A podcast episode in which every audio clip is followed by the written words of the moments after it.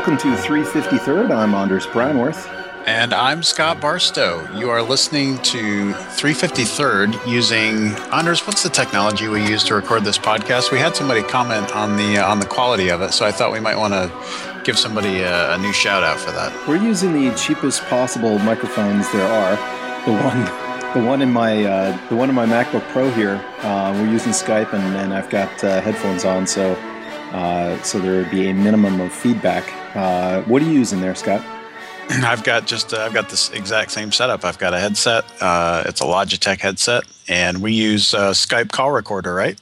We do, but there's uh, there's another thing that we do. Uh, there is a free software package called Levelator, which is a Mac app that you just take your uh, audio files. We we record in Skype call recorder and split into uh, AIFF files, and then uh, we drop them onto Levelator, which does its magic. I'll just say, check it out. It's uh, it's pretty cool. If you're if you're into doing uh, spoken audio, it's a fantastic way to kind of get things sounding really good uh, without doing much uh, doing much work. Um, Great we, stuff. Yeah, then we bring it all into Sound Studio and, and edit on from there. Um, but uh, yeah, it's a lot of fun. So um, Anders actually produces uh, the entire show uh, from the comfort of his uh, cush apartment there in Cambridge, and uh, I I come uh, come to you from Raleigh, North Carolina. Excellent, getting a little hot up here. I was thinking of going for a run, but it is so sweltering, I don't think I would make it. So yeah, that's well, that's partially because you're old. Talking about old, we've got we've got a we've got a uh, line item on our list today about that. But before we talk about that, uh, we uh, we have to do a rewind section. Um, great story this week, uh, this past week on uh, Bitcoin, uh, specifically this guy who posted to a forum saying that he had lost some half million dollars worth of his Bitcoin. somebody uh, you know, did an unauthorized transfer right out of his wallet, leaving him with a, a scant two or three bitcoins left. Um, so we talked about bitcoins in episode five. Yeah, uh, we talked about it. This new idea of uh, a new currency, and uh, I think what we what we can gather from this week's uh, this past week's story is that they haven't quite worked all the kinks out. Yeah, well, I don't know if that's working the kinks out or just somebody being stupid with their. I mean, he had them stored in one place on a Windows machine, and uh, he had, you know, he was, I don't know, living fast and furious with the uh, with his uh, viruses and stuff. Um, I think that's what did him in. Actually, yeah, the guy the guy was seriously bummed. Yeah, well, I would be. yeah, yeah. And what are you but doing it, with half a million dollars in Bitcoin? Yeah, that's what I. That was part of that was part of my question. Well, and the other thing is, why are you not? If you've got half a million dollars in Bitcoin, shouldn't you be just paying? Shouldn't you be paying just a bit more attention? I would think uh, so, but I, you know, he, I actually read through a bit of the thread, and I, I remember he said he was uh, wanting to start a Bitcoin exchange. So that might be oh, why okay. you would have so much. But uh, still, it, it's just it's uh, it's a horrible story for him, and quite a warning uh, it is a new currency. It is uh, you know speculative in the in the utmost. So uh, I wouldn't I wouldn't go squirreling away a million dollars on your computer uh, it, unless you had some adequate security going on. Just copying your wallet somewhere else is not good enough.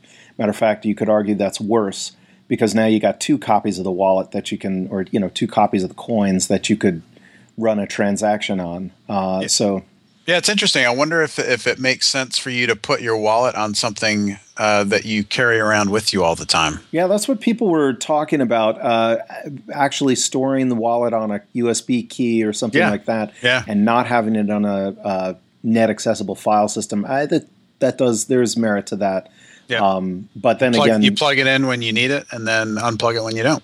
True, except for the fact that that thing might you know crash and or become otherwise unreadable and sure. now you're out so it's yep. uh yeah anyway still got still got yeah. some issues with it but it's it's uh i think it's it's good in that it's it, it these kinds of stories only help to make uh the the environment and all of that sort of thing stronger so i think it, you know people will now start to think about oh well what do i do when that happens yeah um, so it's uh, I think it's a it's a I don't think it's a bad thing at all. It's just like you said, it's a warning that people need to start paying attention. Yeah, it's healthy to do the intellectual exercise of seeing what happens. Yep. Um, so moving on, uh, texting. Te- now this is this is something you got to watch out because I could seriously rant about this one, uh, as so, opposed to all the other things that we talk about where you don't have right. any opinions. I don't. I generally have no opinions. I'm not very, you know, I'm not very opinionated myself. But on this topic, so texting. First of all, you know, in terms of the amount of data use that a, a text represents on a network, it's not it's not 25 cents. It's not 5 cents. It's, no. It's not half a penny. I no, mean, it's, it's it's barely a thousandth of a penny, probably. It's a, it's it's minuscule because if you if you look at how much uh, uh, bandwidth or spectrum that voice takes and continually takes over and over, just as long as you're talking, yeah, uh, it, it's just a text is inconsequential. So for so let's let's set the stage a little bit sure, for this. Ahead. So yeah, why are we talking about this? There know. was an article in the uh, in the Wall Street Journal last week that said that texting is off, or sorry, not that it's off, but it's increased by the lowest amount ever um, from the prior six months. Yeah. And so the everybody is uh, is taking this as kind of a warning shot. First of all, carriers make a pile of money on texting. So whether you're paying by the text or you're paying you know 20 bucks for unlimited texting they're still making a pile of money yeah um, just because just like insurance they're able to they know that most users are not going to come anywhere near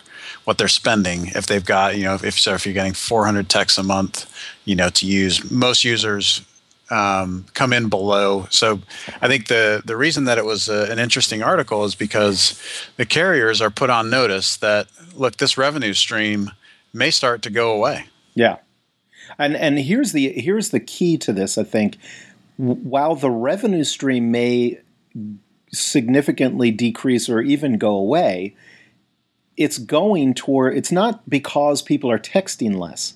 It's because people are using SMS less. They're yes. using they're doing texting over the data channel, which That's exactly right. Right. Yep. So so it's not I wouldn't look at this and, and think that teenagers have stopped texting. I mean, if anything, the complete opposite is true. So this is sort of the last vestige holdout uh, well, second to last holdout of of uh, mobile carriers on on something that they had a total lock in that they were making a boatload of money given how much it actually did cost them. Uh, I, the, the the last, of course, of that is voice itself. Eventually, voice will migrate to the data channel as well. Yes, and it, and it has in a lot of cases already. Uh, but those are the two. Uh, the Uh, texting, of course, you can you can figure out other ways to get around it because you've still got you've still got a customer paying for voice. But once you once you go to taking voice out, where I can't buy less than 450 minutes with my cell plan. I might use 40 or 50 a, a month, 40 or 50 minutes. I mean, I never use these minutes. I yeah. never, I never use voice calls. I mean, it's it's just some, not something I do. I kind of get on, get off quick or something on my phone. Um, so it, it's a whole, you know, it's a whole uh, uh, sort of balloon that's that's deflating. I think, and and it'll be interesting because I don't see a, a real easy revenue way to allow carriers to continue supporting a data service at what I would argue is actually a relatively cheap price. Granted, yeah, they agree. still meter you, but you know. Yeah, I would agree, and I think the so what's what's uh, what makes this newsworthy is because companies like Apple are coming out with iMessage, which allows you to do device-to-device messaging and bypass the carrier. Yeah, over the data channel. Over the data channel. And then uh, RIM, who we've talked about before and uh, generally dislike, they also have uh, their messenger product that does the same thing. And so the you know these the phone manufacturers are are starting to come around to this idea of tapping into that, and it'll be interesting to see how. Uh, initially, I suspect that it will start out as a you know a service that is just free and all of those kinds of things. It'll be interesting to see if uh, how the how they monetize it in the future. Once you get once Apple starts to get you know half of their user base using iMessage instead of uh, instead of straight SMS, it'll be interesting to see where it goes from there. Because um, yeah. I don't think they're going to give it away forever. Um, so I, I do. Do you? Yeah, I think they would. Why wouldn't they? It's it's just like push notifications. I, I think they would. They, they they deliver billions of push notifications. That's true. So that's true.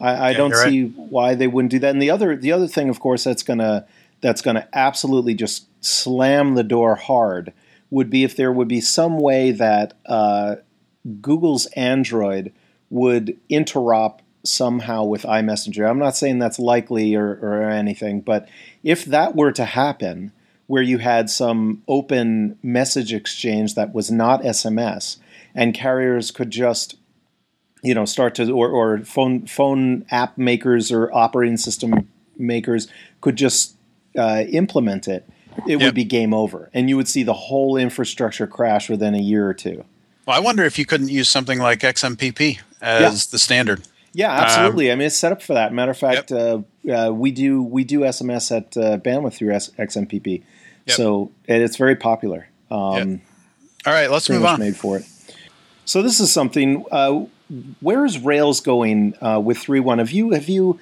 this is Ruby on Rails we're talking about here. Have you have you been up to speed on everything going on with 3.1? Um, well, there's a there's a big flap, um, and I think it's it's been really since the 3.0 release. From what I you know, I'm I'm somewhat new to Ruby, so I don't know. You know, I can't profess to have been involved since version one. But the big flap with 3.0 was that it was it made it extremely difficult to to upgrade from 2.0 to 3.0 yeah. So if I wanted to upgrade a 2.0 app to a 3.0 app, there was uh, because of some of the things that used to be just for granted and in the application by default, yeah, were now uh, explicit and had to be configured.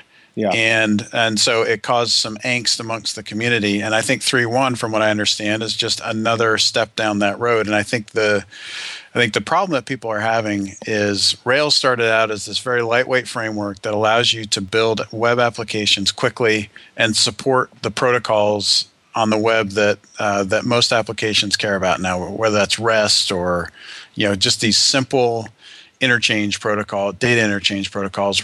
Rails just handled it. It worked perfectly. It was lightweight. It was uh, quick. You were quick to build applications and get them deployed. And it seems to me that most of the flap around these new releases is that Rails is becoming a mature language yeah. and and it's starting to take on you're start they're starting to take on some of the hard problems of software development so if, uh, for instance is the uh, the signing of requests. And for those of you that aren't technology people, um, this will just be completely boring. But uh, but the the idea that um, when I make a request to a website, there's a number of ways that that request can be authenticated and that they know who's making the call. One of those is uh, I can um, I can provide some credentials uh, the, you know my username and password, and that's a common way. And then another way is the actual I can actually sign the request with a certificate from a known certificate authority, and um, and so as a for instance, I did some work for a client where um, there was I had to interact with a SOAP service that required me to sign the request, and and sign that's the, every every one. Sign every request, yeah. and in if I was in Java or .NET or any of those kind of uh, you know what most people would consider in the Rails world at least these bigger and bulkier languages, um, that those libraries exist. It's very easy to do, um, but in Rails, I, we actually had to you know code around and you know hack some things in, and that's the beauty of Rails that you can do it right. I can yeah. I can do anything I want in it, but I think what what we're seeing is that as those kinds of things are if as people are as Rails is starting to become more mainstream, especially in corporate America, um, these kinds of requests are are going to become uh, more and more needed. And I guess it's a natural progression in my mind is that it's going to get more complex. Yeah.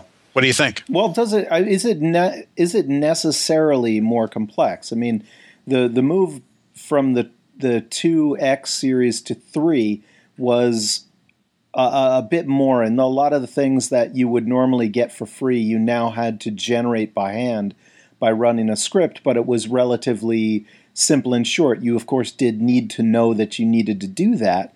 Uh, so, in that sense, maybe it's more complex. Here's the other place where it's really com- getting more complex. How do you get started? It, with yeah. Rails back in 1.0 days or a long time ago, it was very you you know it was you could summarize the whole thing on one page, basically. How to kind of get up to the up to speed with a Hello World type program, uh, doing something or other. It was it was pretty simple. Then two came along, and now three, and now three one, and each time the the previous generation is now obsolete. You yes. can't just run those programs. In a lot of those cases, the programs don't even exist anymore. Yep. They're pieces or options and some other thing you would run, generator script you would run, whatever. So the point is, what makes it really complex really is just figuring. There's not even a. There's certainly not a Rails 3.1 book yet, but. No. Uh, how do you get up to speed? How, where, what's there's a lot of awful lot of misinformation out there that you just are, are going to just bang your head against until you pretty much figure out what's going on. Uh, there's a there's that legacy, all those all those posts on uh, Stack Overflow, for example, of how to get around this or how to do that or what are suddenly now not applicable, and that adds to the confusion, and that's that's a, a negative. I did take a, a pretty deep look at uh, exactly what's being changed and and where they're going. I actually do like it a lot it's very in- interesting. Effectively, he's targeting the uh, everything in the scripts folder and everything in the CSS folders, all these kind of catch-all drawers that that you would just throw a bunch of scripts into or a bunch of CSS. Now you've got the ability to uh, make those things be uh, similar to plugins or something that you would uh, kind of slice out on its own and and allow it to be have its own revision control and all that kind of thing, just sort of independent of of everything else you're doing. Uh, so it's actually a better way to handle it, and it, he's put some logic into it, so you can uh, actually do some Ruby-ish type stuff within uh, these things. And uh, I don't know if you're familiar at all with CoffeeScript. Have you seen this whole thing? I haven't. No, I haven't seen it. I read about it uh, this past week when you brought the topic up, but I hadn't seen anything about it till then. Yeah, so it's interesting. It's just a, it's basically JavaScript without all the curly braces. Uh, huh. It's a lot easier to read. It's sort of Ruby-ish in that sense. You know, it's a lot easier to glance at and read. It's fewer characters. Uh, it relies on on uh, different things rather than all the curly braces. Uh, relies a bit more on form. So it, it's interesting, uh, and and you effectively write CoffeeScript, and then it gets uh, uh, converted uh, to JavaScript and then it gets included in your app. And the benefit of that is if you're post processing stuff like that, you can just run it through uh, compressors, for example, and obfuscators and, and this kind of thing. So there are actually some, some really interesting pieces to this. Uh, same is true of CSS. There's a similar type of uh, translator that SASS that can hopefully make CSS syntax look a little better. Uh, hmm. I'm not so sure that those things are necessary, but it certainly is nice to have a programmatic uh, way to handle some of this stuff. We'll see how it all goes. I'm pretty sure it's going to be, uh, uh, you know, it'll be a bumpy road for for a little bit, and a lot of people are kind of, you know, pissed off at it. But we'll see how it goes. Yeah, um, not going yep. back to Java, that's for sure. No, I don't know about no. you. no, no. No, so the, here's yeah. an interesting topic from this past week. Yeah. There's been a lot of flap about in the Windows development community about Windows 8. Yeah. And uh, in particular, there's uh, there's some concern about their support for the entirety of the .NET framework stack in Windows 8 because there's a there's a decided push in Windows 8 to HTML5 mm-hmm. um, as kind of the standard for for development. And that's interesting. But what's more interesting, I think, that came out this week is that Windows 8 is slated to release in 2013. Wow. Which is four years after the wow. release of Windows 7. So Windows 7 was released July 2009.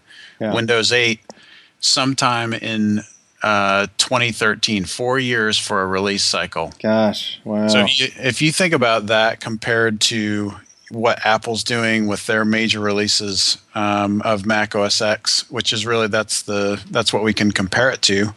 Um, yeah. You know, Windows is just getting slaughtered. It's getting slower and slower, but I mean, what are the? I mean, I, I, I don't follow the whole Windows thing very much. They have to excuse my ignorance, but uh, there was Vista and there's Windows 7 and now Windows 8. Those were certainly XP to Vista was a huge jump in terms of UI. Yep, and I think the and everybody hated it, right? I mean, they Vista, hated it. Yeah. Well, Vista I know they was, hated Vista, but they didn't hate the uh, look. No, they? no, they didn't yeah. hate the look, but the, everybody hated Vista because they changed some of the. You know, XP was around forever. Yeah. And solid product, and everybody seemed to like it. They go to Vista, and it's a disaster, PR wise, installation wise. Uh. Everything wise, and then they come out with Windows 7 in 2009, and everybody kind of took a sigh, you know, a deep breath, and said, "Ah, uh-huh. Okay, they actually did a good job. Windows 7 is a great operating system, okay. uh, especially for you know for Windows. Yeah, and um, and so it'll be interesting to see what happens with this. I think I think there's there we I think we both read an article by uh, Bob Cringely where he's really encouraging Windows to just sort of scuttle the whole thing and start over. Yeah, um, yeah. Well, I mean. So, yeah, so so what I was getting at with the with the Vista to Windows 7 move is what's an analogous move. I, have seen some of this video for Windows 8, and uh, some things are pretty drastically different looking, but it's still a file system and all this kind of thing. It still seems to be sort of the same underpinnings. Is there an analogous huge move in the OS X builds? Uh, I don't think so, builds. but I think the main reason for that is that the OS 10 they got it know, right. They, yeah, well, and they come out. You know, their releases come out quicker. Six they're months. In, yeah, they're incremental. Yeah. Um, they're just you know they're kind of tweaking things and adding just small bits yeah. of interesting functionality and fixing things that are broken. It's not. It's just not this huge bloat. So, what do you think um, about Windows scuttling the ship and doing what Apple did and making all of the programs, all that legacy stuff, just not doesn't work on the new operating system. Or actually, it did, but they had some kind of converter or something. Who knows? No, it didn't actually. Uh, there's like some yeah. classic uh, Mac OS X classic emulator, or something you could run old binaries. But okay, so maybe Windows does the same thing. But do you think a they have the technical uh, fortitude to do it? I think it's more that they. Uh, so Microsoft has, you know, I'm sure they have some of the best engineers in the world. Yeah, they uh, definitely so, do. So I, I, don't doubt their technical acumen at all. I think what will keep them from doing that is you've got to be willing to turn off the revenue spigot. Yeah. And I just, you know, that would be it would be suicide in many ways for them, um, and I just don't see that happening. Would it be suicide so. not to? Or, well, or, yeah, it's it's it's it's suicide or a slow death, right? Because well, well, maybe poison. Windows doesn't matter anymore. Maybe they should just give it away for free. Maybe you know because your your cash cows are are uh, you know the whole Office suite, which I would argue you need to completely move to the web and just do better than Google does, and that should be easy to do. Because yep. Google stuff isn't isn't very great at all. No, um, yeah, I think they could do it. I think they could go. Uh, I think they could easily win that battle if they put their minds to it. And yeah. so, anyway, well, interesting anyway. stuff. Yeah, it is. Yeah. So uh, huge, huge win for for Twitter there. Apple uh, picked them for their iOS integration. Hear about all this? Obviously, you have. I did hear about it. Yeah. Uh, tell me, uh, tell me a little bit more. Here's the interesting thing: there was a build of iOS. Well, I'll just tell, just frame the background. So Apple has announced a fairly deep Twitter integration into the new iOS, iOS version 5, uh, that should be out in a few months. It, it's, uh, it effectively gives you the ability to post videos and photos from the photo app and uh, you know, just a, it's just a tight integration with with everything. Um, usually, you have all those menus, you know, open in Safari, blah blah blah. Well, there's going to be another one saying, uh, you know, post this to Twitter type of yeah. thing. Uh, yeah. So, so it's it's very interesting, and it's obviously a huge win for a what are they three years old tiny company. I mean, it's not yeah. not very old. Maybe they're older than three years. I don't know, but not old. Uh, versus the you might the one you might have guessed they would have picked, which would be Facebook. Yeah, right? I thought that was really interesting, and so I think the what I, my takeaway from this story is this that I think there's, and we read, we talked about. Um, uh, there was another article that came out this past week that Facebook uh, subscriptions are actually or Facebook usage is actually declining. Yeah. Uh, among those under un, in the under twenty crowd in the U.S. In the U.S. Yeah. And so I wonder, and I've also had some friends of mine who are obviously not under twenty for the most part, um, talk about just the aggravation of Facebook, and you get these, you know, and I, I told you this story earlier this week that I've had this girl that uh, I went to I went to grade school with. Yeah, that is just it is just hounding me on Facebook. Yeah, and I and I have no idea why. And I mean, I've I I haven't seen her in 35 years probably, if yeah. not more. And and and so I don't understand. So I think a lot of people are getting fed up with that sort of thing on Facebook. And with Twitter, it's really it's you know it's shorter conversations. Uh, it's just kind of stream of consciousness. Here's what I'm doing. Uh, here's what's going on in my life in you know two sentences or less. Um, yeah, I, I I think there also is a major difference between calling it following somebody as opposed to friending somebody. This is my friend. This is yeah. that that implies something. Okay, it is obviously something different on Facebook because you friend, you know, people from grade school or whatever that right. you haven't talked to in a million years. But but still there is a big psychological difference because I think this, you're right. I think you're absolutely right. Yeah, it's like like there is a difference between unfriending someone on Facebook and stopping following somebody on Twitter. It yes. seems Facebook it's much a much more of a deal, and a lot of that has to do with the the name applied to it. I would argue. Yeah, I think you're right. And there, and there, I've talked to several people that are are loath to unfollow some or un, unfriend, unfriend yeah, mm-hmm. because you know they think that the person will get pissed off or whatever. Yeah. And uh, whereas, so if this uh, take my grade school example, if this girl was following me on Twitter, I, I wouldn't care. Yeah. Right. Mm-hmm. I would just say, okay, go, you know, have at it. If you want to catch up with what I'm doing, here's what I'm doing. Yeah. But for me to, you know, so, but I wouldn't respond to her on Twitter any more than I would respond to her on Facebook. Yeah. Uh-huh. And so I think, but I think you're absolutely right. The semantics of the discussion are important. Yeah. Yeah. yeah. So uh, it is interesting. I'll throw another piece of information out. Apple uh, had a an earlier iOS build uh, was a beta. Uh, I forget a while ago where they actually had a Facebook uh, option, a Facebook settings option in the settings application right there next to general, hmm. right where the Twitter integration is right now. Yeah. Which is very interesting because it seems they tried to do something. Maybe there was a deal that fell apart, who knows, and they eventually went to Twitter. Yeah, I've, I've got to believe something like that yeah. happened. I got to believe that Facebook had a crack at this. Yeah, and they may, they probably will again. But, yeah. um, but I think it's, uh, it's interesting that Twitter gets gets the nod in this particular case. Yeah, yeah. So, so speaking of speaking of Twitter and all this stuff we talk about, yeah. you know, we're we are uh, a couple of older guys in in terms of technology. We're um, old uh, so how does uh, how do we keep up with all this stuff? Um, you know, what what are your thoughts on what's important to keep up with, and you know, how do you keep up with the pace of what's going on? And you know, so I had a I had a conversation earlier this week with somebody yeah. uh, that I actually ended up writing uh, a blog post about where they blatantly called me old. I don't think of myself as old. Yeah, and so and that's not just me being you know yeah, in denial about how old, how old I am, uh, but uh, but I, I, stay up with I stay pretty current with uh, with technology. So what is it what does it mean uh, in the in the world that you and I work in to be old?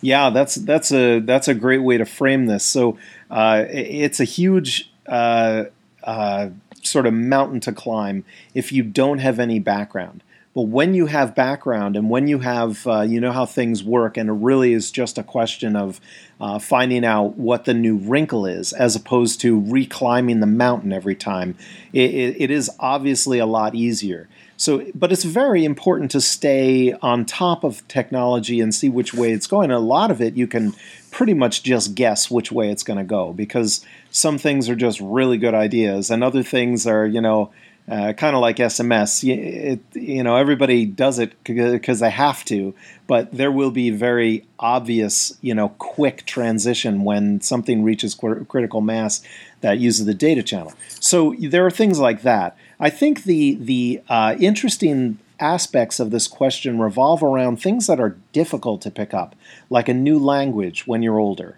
Yeah. Uh, if you're coding every day in a in a language, and I got very into Java, like I could eat, sleep, breathe, whatever. I knew Java extremely well, uh, and a migration to another language that was similar to it in class uh, was was uh, it was hard for me. Um, it was it was hard to see whether or not that was harder from uh, because I was older or because it was such a major change. Um, but be that as it may, I've I've you know took taken on a couple of other languages. To be specific, Objective C with uh, you know writing iPhone applications and uh, Rails, and I mean these things are are, are very different, of course. Um, and some of them harken back to stuff you know from way back in in C times when I was writing C. You know, but you you kind of you kind of uh, uh, learn the new mindset, and then all the other fundamentals sort of that you learned a long time ago kind of coalesce around you and, and now you have something. It's very important to stay stay up to date, but it's it's just sometimes you have to climb the mountain and there yep. there is just no way around it. Um, yeah, and I think you know, the what's interesting for me is uh, so I I picked up Ruby and then Rails uh, probably starting let's say eight nine months ago. Um, I had dabbled in it before and kind of got serious with it uh, back at the end of last year, first of this year, and it, it wasn't that. So I had the benefit going to your point about you know if you understand the fundamentals, I knew what I was trying to do. Right, I knew the problem that I was trying to solve, and what I was looking for was the way that Rails or Ruby solved that problem. Yeah, and so I think it's it's what so what what you, what you get with experience is that you know the question to ask. Yeah. Uh, instead of and i think that's really what you're saying when you say climbing the mountain. Yeah. It's you know you have to know uh, like when i when i picked up objective c i've never been a ui developer ever. I've always been more of just kind of a back end guy. And so when i picked it up what was most frustrating for me is that i really had no idea what how to ask the question to get the right answer yeah and to me that was and so i eventually just said you know screw it um, and you know found somebody to do it for me because it was just mind-numbingly frustrating. Yeah. And and and at the at some point I've got to just because it's not my job to sit and learn a new language. Um, I just said you know I've got to spend my time a different way. Yeah. But with Ruby, it really wasn't that way. I, it was close enough that mm-hmm. That I felt like okay, well, I, I, here's the question I'm trying to answer um, let me go see who you know the different ways that that people have have solved this problem. Yeah, but there it's but it does get harder and harder, and I think it's it's a function of to me it's a function of time, not age, if that makes any sense, because yeah. you have less time. So if you're you know when you're 20 something and uh, and you've got you know somebody's paying you generally if you're new in technology in your 20s they're paying you to get up to speed on technology. Yeah. And and they're paying you that like you know you're you're being paid less than the guy you work for because he already knows it. Yeah. Um, and I think what's what's different is now is that you know if I spend eight hours on trying to learn some nuance in Objective C, well that's eight hours of time that I didn't spend with a client. I didn't spend on you know r&d on a product that i'm trying to build. Um, and and so there's a function of okay my time at some point is valuable enough that i can't just sit there and and pick at a problem for two days. Yeah. Yeah. I so. think yeah the, that's a that's a that's a great distinction. Uh, another another facet to that is when i was younger I didn't use time nearly as efficiently as I do now. And some of that actually did have to do with the fact that I didn't know how to pose the questions.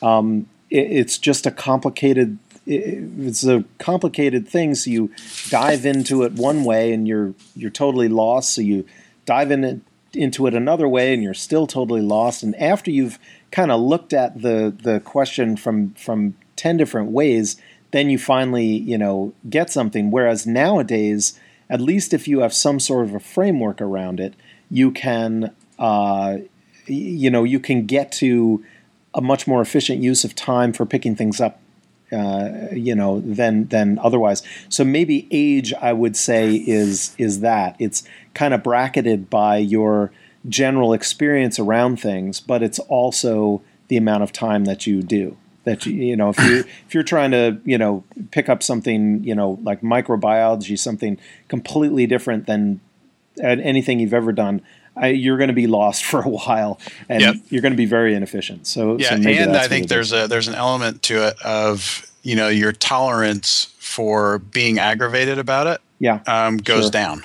Sure. Uh, so I, you know, I think you get you, you get less patient because you know that you've got 16 other things that are just stacking up while yeah. you're solving while you're trying to solve this problem. Here's a good so. example of this. When when I was learning uh, how to code uh, iPhone apps, uh, now this is back in the day before the iPad, so it was it was reasonably targeted. It's it was the iPhone, and I think it was like the iPhone 3G or something like this, and that was it. There were there were no it wasn't a wide open field at the time, so it's fairly targeted. I could get in there and and you know work on things, and I could write your Hello World program, whatever. But there was still a mountain that I had to climb, and I think everybody who kind of does this, they, they have to climb this mountain one way or the other. And that is how to use the interface builder. Interface Builder is now it's just a component of uh, Xcode, but it, it, used to be a standalone program. W- was this thing that allows you to uh, put buttons somewhere and, and all this kind of thing in a graphical way on on uh, what looks like a little iPhone screen, and you can tie things together, hook hook controls up, all this sort of thing. Uh, it it, it has its own idiosyncrasies, but generally it uh, was very helpful and allowed you to mock things up very quickly and get them working. It, it is actually totally unnecessary. You could completely build an iPhone app without it.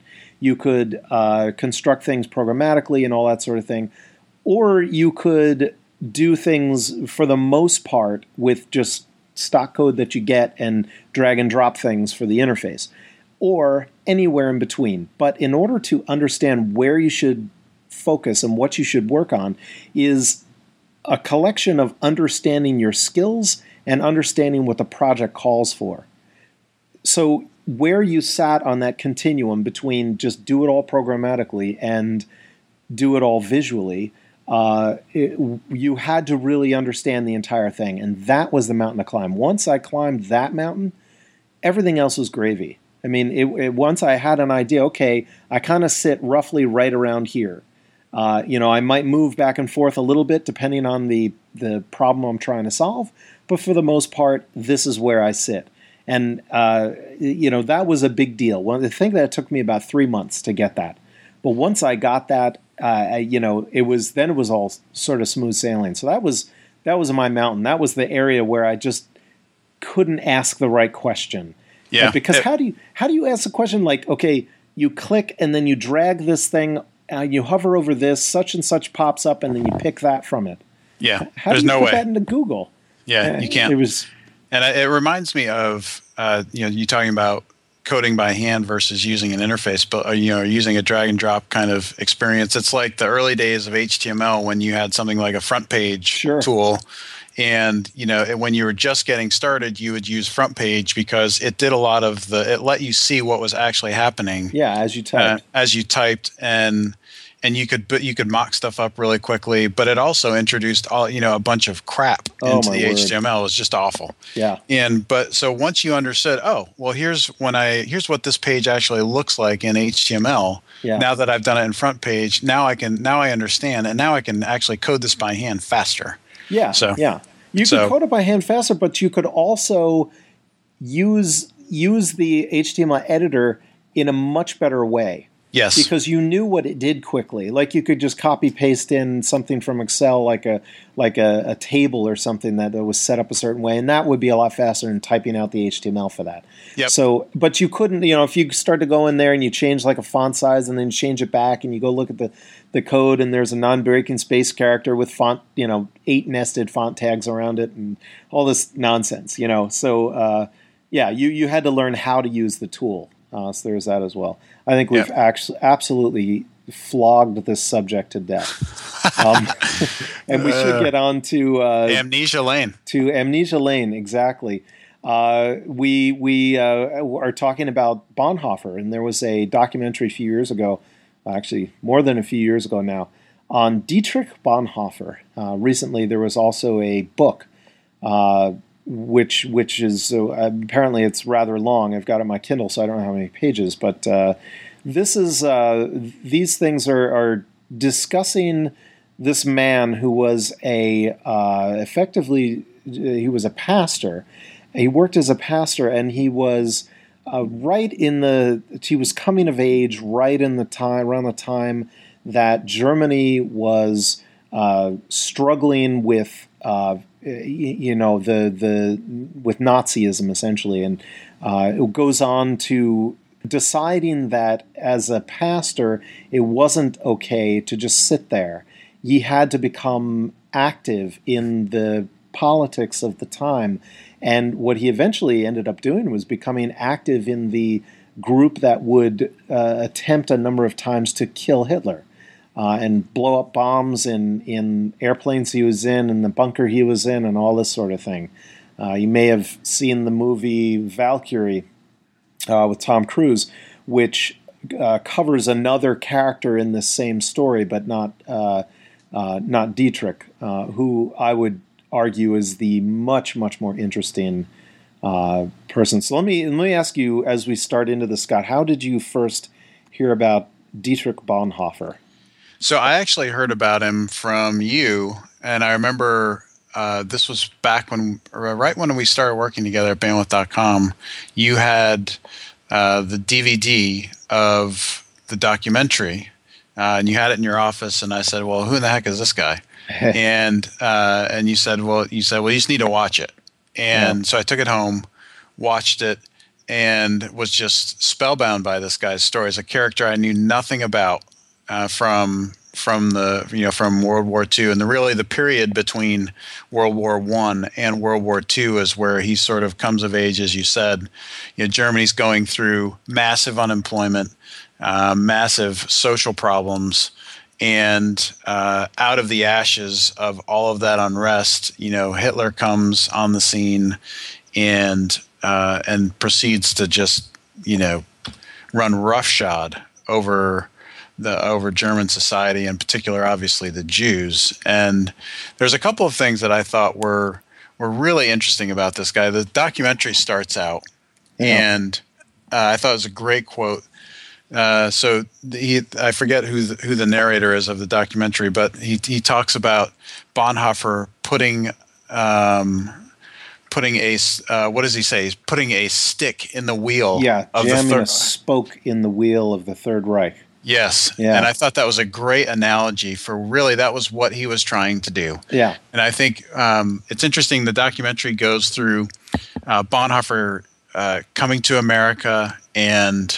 learning uh, learning about you know he spends some time in Harlem of all places uh-huh. and attending uh, African American churches and yeah and he gets this sense he, he he struggles with this the the social issues going on in the U.S. where you know white folks will pay and stand up and applaud uh, you know black folks to perform yeah but they won't give them voting rights yeah and yeah. they, and he doesn't understand how that could possibly be right. Yeah, uh, it just doesn't make any sense to him. And and I think the and so he's able to later on when he sees uh, he sees sort of the same thing happening in Germany. He's like, aha, you yeah. know, this bothered me before, and this is this is obviously far worse. I think uh, I thought it was interesting that the so he he gives his first broadcast of uh, opposing Adolf Hitler two days after Hitler is sworn in as the new chancellor. That's right. That's right. Uh-huh. Yeah, just I mean it's and I, uh, to be a fly on the wall of history in that time where that must have been amazing. He was cut off actually. That's right. He starts his broadcast, and the broadcast yeah. gets cut off in the middle of the broadcast. Yeah, uh-huh. amazing. And he, I think that he, was that was a strong signal of times to come. Yeah, it was. He was he was quite a guy. At 21, he he, uh, he got his doctorate, graduating summa cum laude. Uh, you know, he he went to New York uh, to the Union Theological Seminary, uh, and he studied under uh, Reinhold Niebuhr. Um, and actually, interestingly, although he totally disagreed with the guy, took on a lot of what he was uh, talking about later on in his life. Uh, right. So Niebuhr was, as I understand it, was known as kind of using theology as a as a as an element to change society. Yes, exactly. It was it was uh, societal ills basically. Mm-hmm. Um, so yeah, he so it's interesting to see how he, that he kind of actually did pick some of that up and and turn around. Um, no, but anyway, so he he came back to New, to uh, Germany, and you you could almost look at his life and say that he was running away from things every once in a while because as soon as it started to get hot in Germany, he was off to London to take a position there. And, yes. And yep. if you look at what actually transpired, I mean, he was building this network. He was, uh, uh, you know, he had a fantastic network around him. The network that he would go to as soon as he started working against the Third Reich, where where he actually there's a um, uh, you know, a, a, wing of the German government that he worked for that uh, allowed him to get papers and get out of Germany and go back to, to London or actually to Sweden to meet some of the guys that, you know, meet with his network and reveal that what was going on, even giving names of the conspirators within the Third Reich that were trying to take down Hitler. And, uh, you know, he he was essentially a double agent. Yeah, um, it was um, stunning to me that uh, they talked about this in the documentary. What you just said that he's actually out there sharing names of guys that are on the inside mm-hmm. of of the of the administration, essentially of the Third Reich, and he's giving names. You know, while he's traveling in these countries, it just made me think about okay, well, that's a fairly high risk thing to do. Yeah, um, because all it takes is somebody one uh, guy being being a double agent the other way. Yeah um, and then all of you get shot. Yeah. Uh, you know, on site essentially. Yeah, high stakes game, extremely high stakes game. Yeah, one of the one of the things I thought was really interesting was the um, they talk in the in the in the documentary about the um, about sort of the German Catholic Church. Yes, and and its uh, its uh, capitulation essentially yes. to Hitler's uh, uh influence and power and they they also talk about uh, Martin Luther and the influence of Luther's anti-Semitic writings. Yes. Um, on the rise of Nazism. How, yes, there. This is this is very interesting. Uh, Luther, who was uh, you would you would never have thought an anti-Semitic guy by the end of his life, was writing some absolutely horribly anti-Semitic stuff.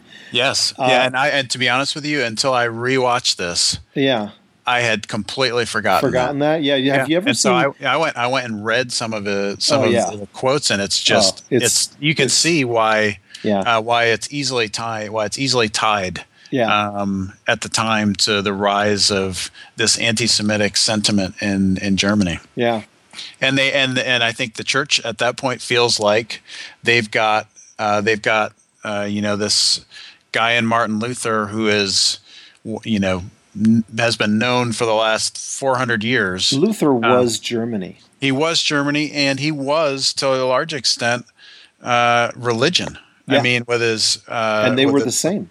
Yeah, and and I think so. Now you start to understand why why it's everybody feels like and Hitler talks in his speeches about you know having authority from God to do you know to eradicate the Jews. Yeah. And you start to get the sense of why everybody actually you know it wasn't just out of nowhere that they believed this to be true. Yeah.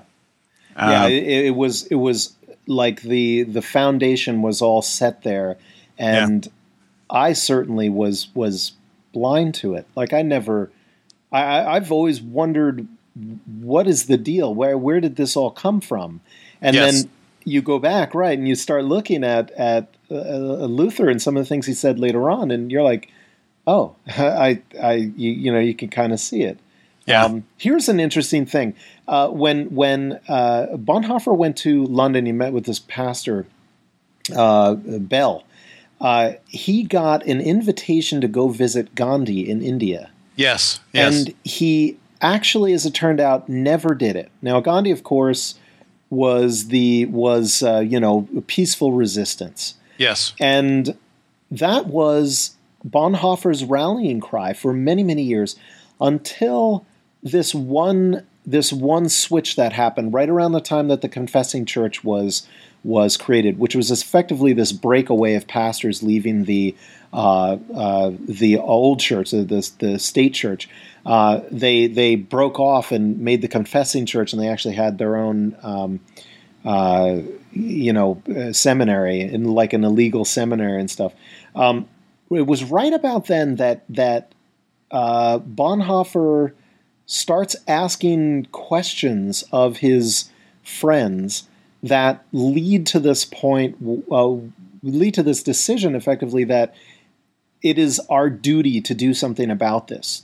And not only yes, to do something yeah. about this, they talk to, about that in the documentary. That his he asks his as he's getting ready to leave, he asks his friend, you know, is yeah. it okay to, in in the name of religion to kill you know an immoral man essentially well, to to murder a tyrant yeah to murder a tyrant that's would, that's would, the phrase yeah would his friends grant him absolution yes. The, if he murdered a tyrant yeah and they all think it's rhetorical you know sitting around the yeah. fire um, you know talking right. about talking about social issues and i think and, and, from from the documentary i'm sure even more from the book that that seems to be the germination of the idea in his head that yeah. this he has to do something and it can't be nonviolent yeah like mm-hmm. it's going to, to uh, what was what i found to be really compelling about this is you know they talk about in his early days that um, his religion was really based heavily on and his his view of the Bible and his view of Christianity was based almost exclusively on the Sermon on the Mount. Right. And uh, in the Sermon on the Mount, the there's a passage in there where it says where Jesus is talking and he says, You've heard it was said, you know, love your neighbor and hate your enemy, but I tell you, love your enemies and pray for those who persecute you. Yeah. And and then uh, in another section it says, You've heard that it was said, an eye for an eye and a tooth for a tooth. But I tell you, do not resist an evil person. If anyone slaps you on the right cheek, turn the other cheek. And so he goes from that kind of mentality where, you know, look, we've just got a peaceful resistance, um, you know, good will win out in the end and then he starts to see okay well that's not going to happen. Yeah. And you know this guy has all the power. He's got the church behind him now. You know there's there's absolutely no way that this guy is going to be removed unless somebody you know unless somebody assassinates him or he loses the war. Yeah. And so here's a here's an here's a question for you. And the question is this. What do you think if bonhoeffer was an american mm. in 2000 uh, in 2001. Mm-hmm. What's his reaction to 9/11? Hmm. I have no idea.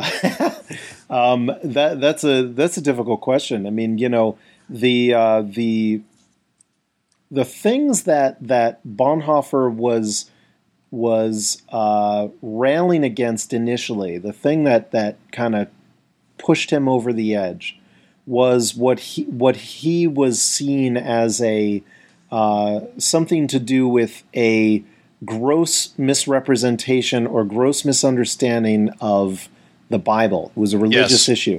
Yes. Yeah, so he goes from this this idea that that wars are being fought in the name of God. Yeah um, and and both sides are claiming you know that they God they are yeah, yeah, that God is with them, and his argument is that neither is. Yeah. And that war in itself is unbiblical. Yeah, just saying so doesn't make God with you. Right. Yeah. And so he goes from that. So my I was thinking about this earlier today yeah. as we were as we were as as I was um, thinking about what we might talk about, and this idea that because really, if you think about 9/11, the response to that was was righteous anger. If you were an American, yeah. like that's what you felt uh-huh. is we've been wronged. Um, you know, we need to do something about it, and we need to do something about it now. Yeah, and I just want, but if you look at it from the other side, you know, the those that perpetrated the crime also felt that they had been wronged and that they were doing the will of God and theirs was a righteous anger as well. Yeah. And so you ca- it's really to me it felt like the same kind of uh, you know yeah. both both sides claiming the favor of God. Yeah.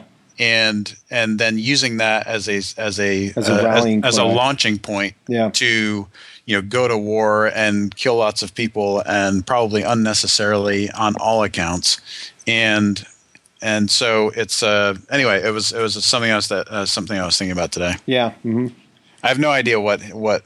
Yeah, I don't know. I think it was... probably depends on where in his life he is. I yeah, think if I think he's so. if he's early in his life, yeah. Um, this certainly, obviously, uh, is not on the scale. You know what happened either before 9/11 or at 9/11 was not on the scale of you know six million Jews being murdered. No, that that's true, and and it is important to put this into uh, perspective. So uh, the the uh, back with Bonhoeffer and the Confessing Church, it was 1938 that he uh, uh, actually that that thing was closed down. He started in 35, I think. 1938, it was closed down by the Gestapo, Finkenwalde, and yes. Uh, and that was that was right at the time that he had asked those questions and. Uh, you know, he had he actually wrote Discipleship, which which is that uh, probably I would think is his best book um, in any case, uh, it was it was 38 that that he was sort of galvanizing to this opinion that he needed to actually do something. And of course, September of uh, 39, Germany invades Poland, and the whole thing is, you know, now it's now it's taking off. Yeah, um, yeah, the so fire is raging. It was right there at the right time. Uh, yeah. And then, you know, by May 1940, France is surrendering, and you know, in 42 he's up in Sweden and he's talking back with Bell that that guy that uh, had given him the opportunity to go talk to uh, Gandhi and now it was a whole different story the discussion was the plot and uh, you know f- trying to figure out allied support and the yes. response to that of course was was nothing he yeah nobody wants anything to do with it there was no commitment which in hindsight is is really unforgivable um, yes because then, really, if you think about it, they the Allies had the chance. Uh, yeah. You know, the Bonhoeffer's crew had a guy on the inside that knew Hitler's movements, um, and I think with just a just a you know a very small amount of cooperation from either the British or the U.S., yeah, uh, they could have had a real you know a real mission and they probably could have taken Hitler out. I, I think uh, they much, definitely much could have, because uh, certainly you can see it in that movie Valkyrie, which which is actually accurate on this thing. The, the main character who drops the uh, the briefcase under the table to blow up with the bomb in it, um, which only one bomb was activated of the two, and uh, the the location was different, so maybe it wasn't quite as powerful as it was supposed to be. He was actually playing two sides. He was playing the guy that would actually follow through, had the inside access to Hitler and would follow through. And he was also the guy that would get on the airplane, fly back to Berlin, and kick off the takeover. The uh, you know right. the the yep. basically to switch over again. His his pur- his aims and goals were were military, and I, I think he probably would have uh, continued the the socialist state that was was going. He just wanted to get rid of some of the uh, the top where there were you know uh, you know, dicey deals going on or whatever. He he wanted to get rid of that and make it more kind of clean or whatever. So he had different uh, uh, sort of uh, things going on there. But it, when that had ha- when that happened, that effectively sealed the fate of Bonhoeffer because Bonhoeffer's name was picked up in a uh, when when his I believe it was his I can't remember but I believe it was his um, brother-in-law was was picked yes. up for for being involved in that other bomb plot where they yeah, tried Hans Hans van den Nod, I believe is yeah. the name. Yeah, Van, yeah, so Dohnanyi, I think. Yeah, so he gets picked up, yeah. and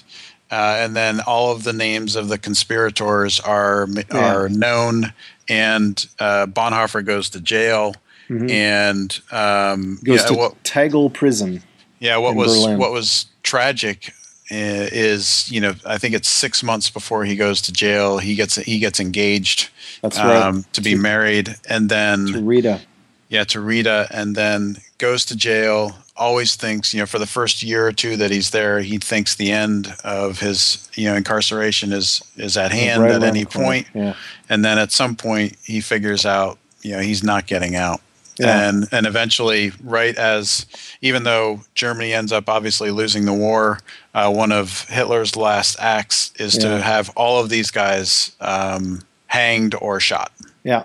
So and April that, that, was April of 1945 on April 9th uh, uh, in in Flossenbürg concentration camp uh, where Bonhoeffer was was just moved. Uh, he was court-martialed and he gave no defense of himself. Yes. Uh, and so he was convicted on the 9th and they hanged him. Yes. And that was it. Yep, so, and his his brother-in-law and all of the conspirators are uh, are executed that same day. That's right, one and by one, one by one, and yeah. it's a shame. Uh, it's I would have liked to have known. I would have liked to have understood when. Uh, you know, he goes from this passive, you know, pacifist, turn the other cheek, uh, kind of guy. I would have liked to have known. I would have liked to have just kind of been a part of the decision process where he says, okay that's not going to get things done what can i do okay yeah. i can i can lead a resistance movement i can do these things oh i know what i can do i can plot with you know five of my buddies to kill hitler yeah I mean, that's just a radical. that's a radical step. It's a big. And, it's a but. But he was all in. That was the thing about him. Yep. He was just and he knew exactly what he wanted, and he was an all in kind of guy. I yeah, would. I would suggest if you're going to read about, uh, if you want to uh, see more about Bonhoeffer, I would definitely suggest that you read the book uh, Bonhoeffer by uh, Metaxas. Uh, yeah, so Metaxas is Eric Metaxas is yeah. uh, the authority on Bonhoeffer these days. He's been on all kinds of TV shows. Uh, he's definitely the guy. The book is fantastic. It is a great. Have you read it? No, but I've I've I've talked to I've talked to Eric Metaxas. And, yeah, um, it's just it's a I mean, the guy's just he's he knows yeah, what he's, he's a powerhouse. He, he yeah. absolutely is, and it's a fascinating book, and I would highly recommend it if you've watched this documentary and you're you're at all interested. The thing that's that that this book does is it it puts muscle and sinew on those bones. You you you get an understanding of who he was and what life was like. This was an amazing guy. Yeah. I mean, to, to yeah. graduate, you know, to have your doctorate at 21, graduating summa cum laude is no joke.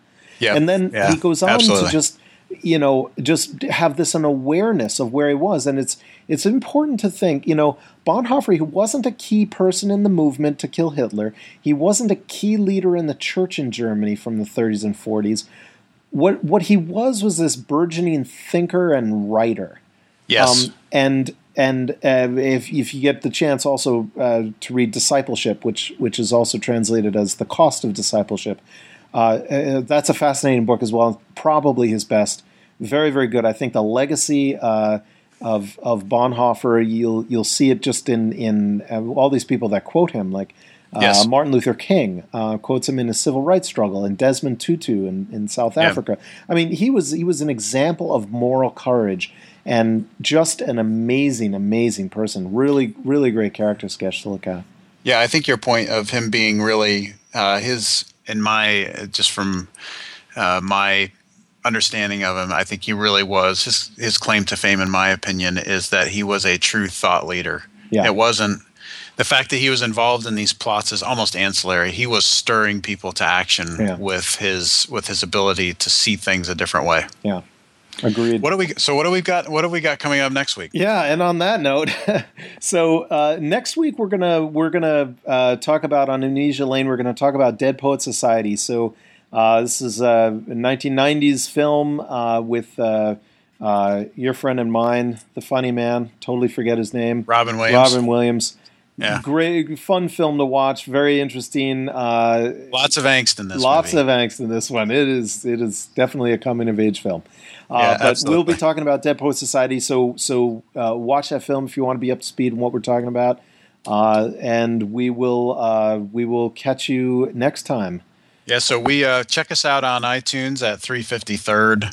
Um, Check us out on the web at 350-third.com and we're on Twitter at 350third. We uh, thank everybody that's been listening and posting comments and, and sending us yes, exactly. sending us messages. It's been great. Um, we love to hear from you, good or bad.